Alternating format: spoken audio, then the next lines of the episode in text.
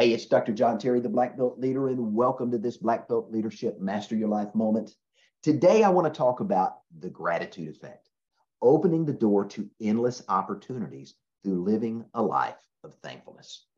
You know, when we think about gratitude, how do you define it?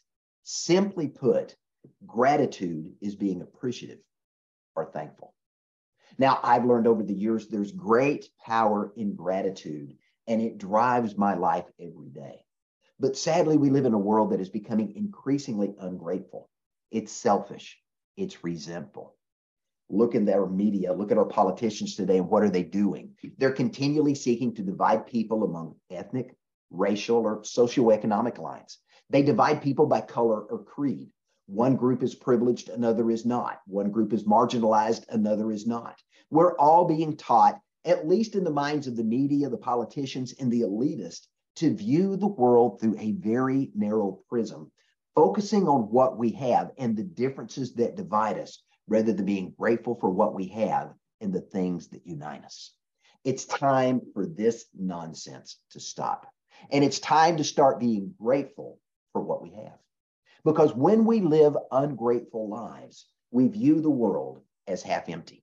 We focus on what's missing, what's lacking, or just out of reach rather than the endless opportunities that are always before us.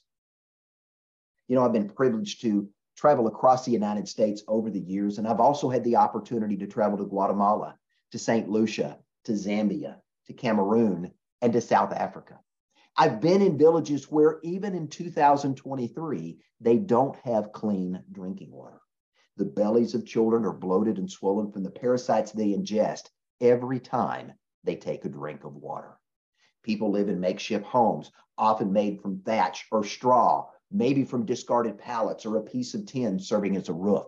Others simply live in a hut woven from native plants. They sleep on the floor or perhaps a mat woven from plants, or if they're lucky, something that's been woven, cotton, wool, or some other fabric. No television, no radio, no cell phone, no central heat and air, no Walmart, no Target, no Kroger, no Costco. But we as Americans complain because our internet's too slow. Our smartphone is two generations removed from being the newest and the bestest model around. We complain because it's costing more to fill our gas tanks or buy fruit at the grocery store when many people living in these villages and other parts of the world don't even own a vehicle. There is no grocery store to buy food. Everyone walks because there are no vehicles. Food is grown and it is often scarce. Now, in these places around the world, and there's many of them, disease is commonplace. People there die of treatable conditions, infections. They suffer as a result of an injury that healed improperly, if at all, simply because there are no medical clinics, there is no doctor, there are no hospitals, often for hundreds of miles. Now, even those in the poorest areas in America have it better than the people in these small rural villages in other parts of the world. But when I go and I visit these places, one of the common themes I see is gratefulness. It's an appreciation for me just being there, just showing up and showing interest in them, spending life with these individuals and letting them know they valued and they are appreciated and that they matter. I recall a recent trip to Guatemala. I and a group of people I had taken with me were going to install stoves in the homes of several families that lived in a remote village high up in the mountains. We traveled in the back of a cattle truck for nearly four hours, winding our way up the mountain on a perilous dirt road. And when we finally arrived at the village, a handful of adults were there to meet us and a few very small children. I walked out into the middle of a field near a block structure that served as a schoolhouse with a brand new soccer ball in my hand. I held that ball high in the air and I yelled, Go! as loud and as long as I could. From the jungle surrounding the village, the heads of school aged children began to poke out to see what was happening. They heard the truck coming and they ran into the woods to hide, not knowing what was coming to them. I once again shouted, Goal! and held that soccer ball up in the hand, and dozens of children scrambled from the jungle and ran out into this field. It was playtime. Now, I'm here to tell you, we played soccer at 12,000 feet elevation. It's not an easy task when you don't live at 12,000 feet. But we played for hours with these kids and we didn't speak the same language. And at times there wasn't an interpreter, but it didn't matter. They were there enjoying the moment. They were grateful to have someone to play with, someone who took the time to bring some joy, some fun, and yes, some new soccer balls into their lives. We laughed, we ran, we smiled. No one kept score. We just had fun. Now, the very next morning, we ventured into the jungle with teams to install stoves in several of the homes in this village. Now, these were makeshift homes made from pallets, scrap lumber, and 10 for a roof. That was kind of the norm. Many of these homes were single rooms, about 14 by 14, often sleeping as many as six to eight people because grandparents, parents, and children all lived together. Furniture in these makeshift homes, if any, was sparse. Beds were often nothing more than a simple blanket lying on a dirt floor. No pillows, no electricity, no ceiling fans, no running water, and often a door was nothing more than a blanket or a sheet for privacy. The dirt floors and the walls were covered with black soot from the fire that burned on the floor in the middle of where everyone lived life together. This fire served as a place to cook and to prepare food, but also to keep them warm at night. Now, in this village, respiratory problems were commonplace because these families had been breathing soot for years, some for decades. Now, we were there to install a very simple concrete block stove with a steel box sitting on the top that served as both a place to put the wood for the fire and a flat top surface that these individuals could be used for cooking. And as that metal would heat, it would warm the house and also provide a safe place for the house to be warmed without fear or worry of the kids falling into the fire and burning themselves.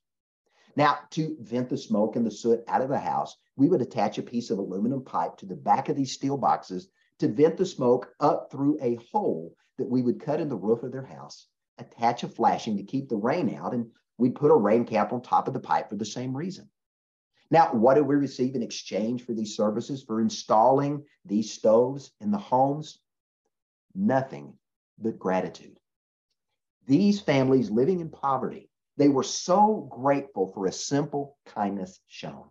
Many wept and cried, even as they smiled, knowing that their children, for the very first time, would be able to sleep in a home and stay warm without having to breathe dangerous soot any longer.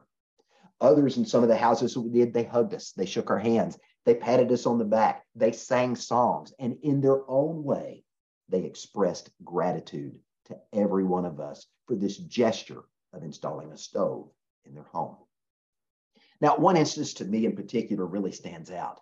As we installed a stove in one home, the father of this home gestured for us to come outside out behind his house.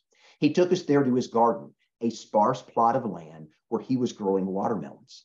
Now, these watermelons to him were a prized possession because, as our interpreter would tell us, he would sell these melons in the market to make a little bit of money for his family. And yet he insisted, because of the act of kindness that we had done, that he wanted to reciprocate in some way. With his machete, he carved up one of the biggest watermelons I'd ever seen and divided it up, and we all began to eat watermelon. He also produced a bottle of Coke old bottle of Coke that he had been saving for a special occasion. And he opened the seal to the wide eyed amazement of his children. So think about it. We're sitting in the jungle at 12,000 feet elevation, eating watermelon and drinking Coke with a family that speaks another language, the language of Pokumchi. It was the very first time that this father's four kids had ever tasted Coke. Our interpreter explained to us that having a Coke in the home was a rarity because this was considered a luxury item, something they couldn't afford because it was buy Coke or buy something to feed their family. And for a family to share such an expensive item with us, at least expensive in their eyes, it was the ultimate sign of respect and appreciation. Now, to this family, I would liken it to a champagne celebration for the gift of life that had been given to their children. To those of us that installed that stove, it was a humbling demonstration of what it meant to be truly grateful. Now, the next morning, I awoke early from sleeping on the concrete floor of the building that also served as a schoolhouse. It doubled as our sleeping quarters while we were there. And I walked out onto the porch as the sun was slowly rising in the east.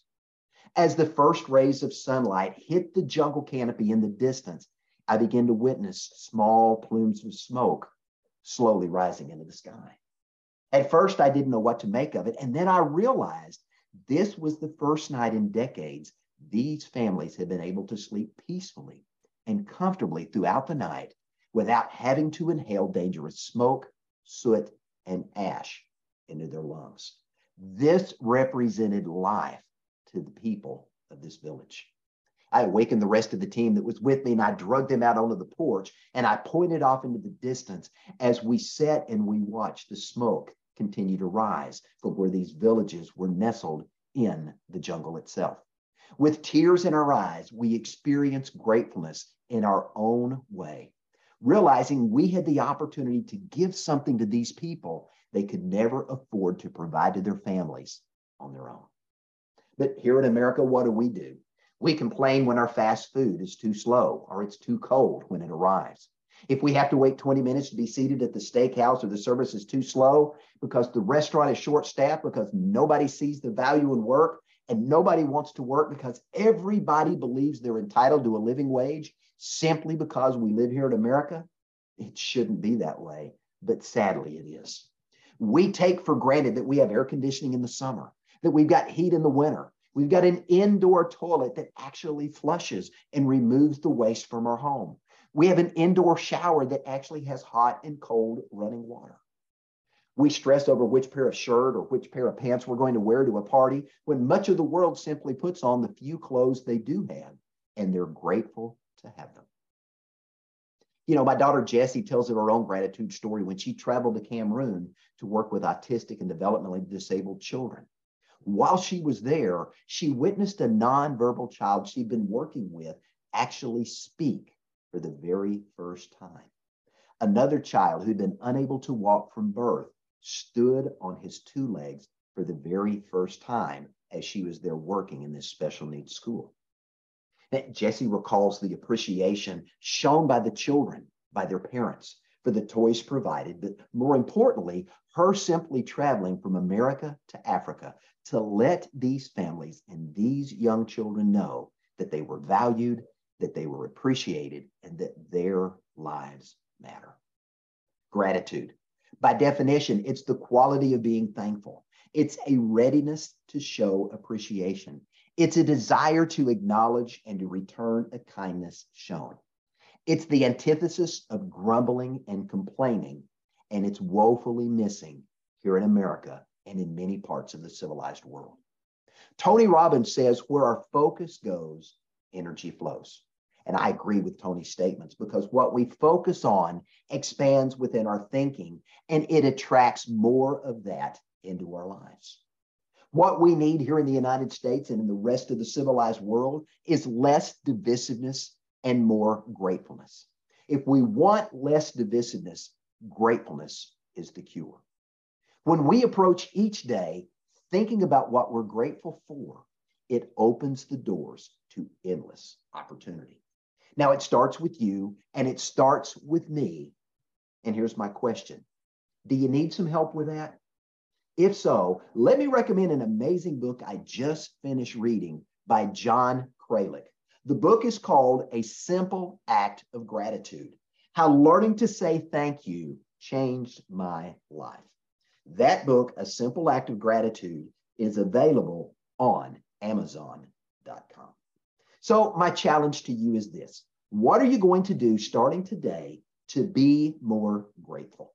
One of the things John talks about in his book is every day he made it a point to find someone he could write a thank you note to to express gratitude and thankfulness for something they had done to change his life or to impact him in some way.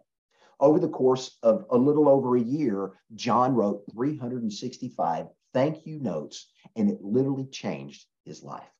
I want to challenge you to consider taking the 365 day gratitude challenge.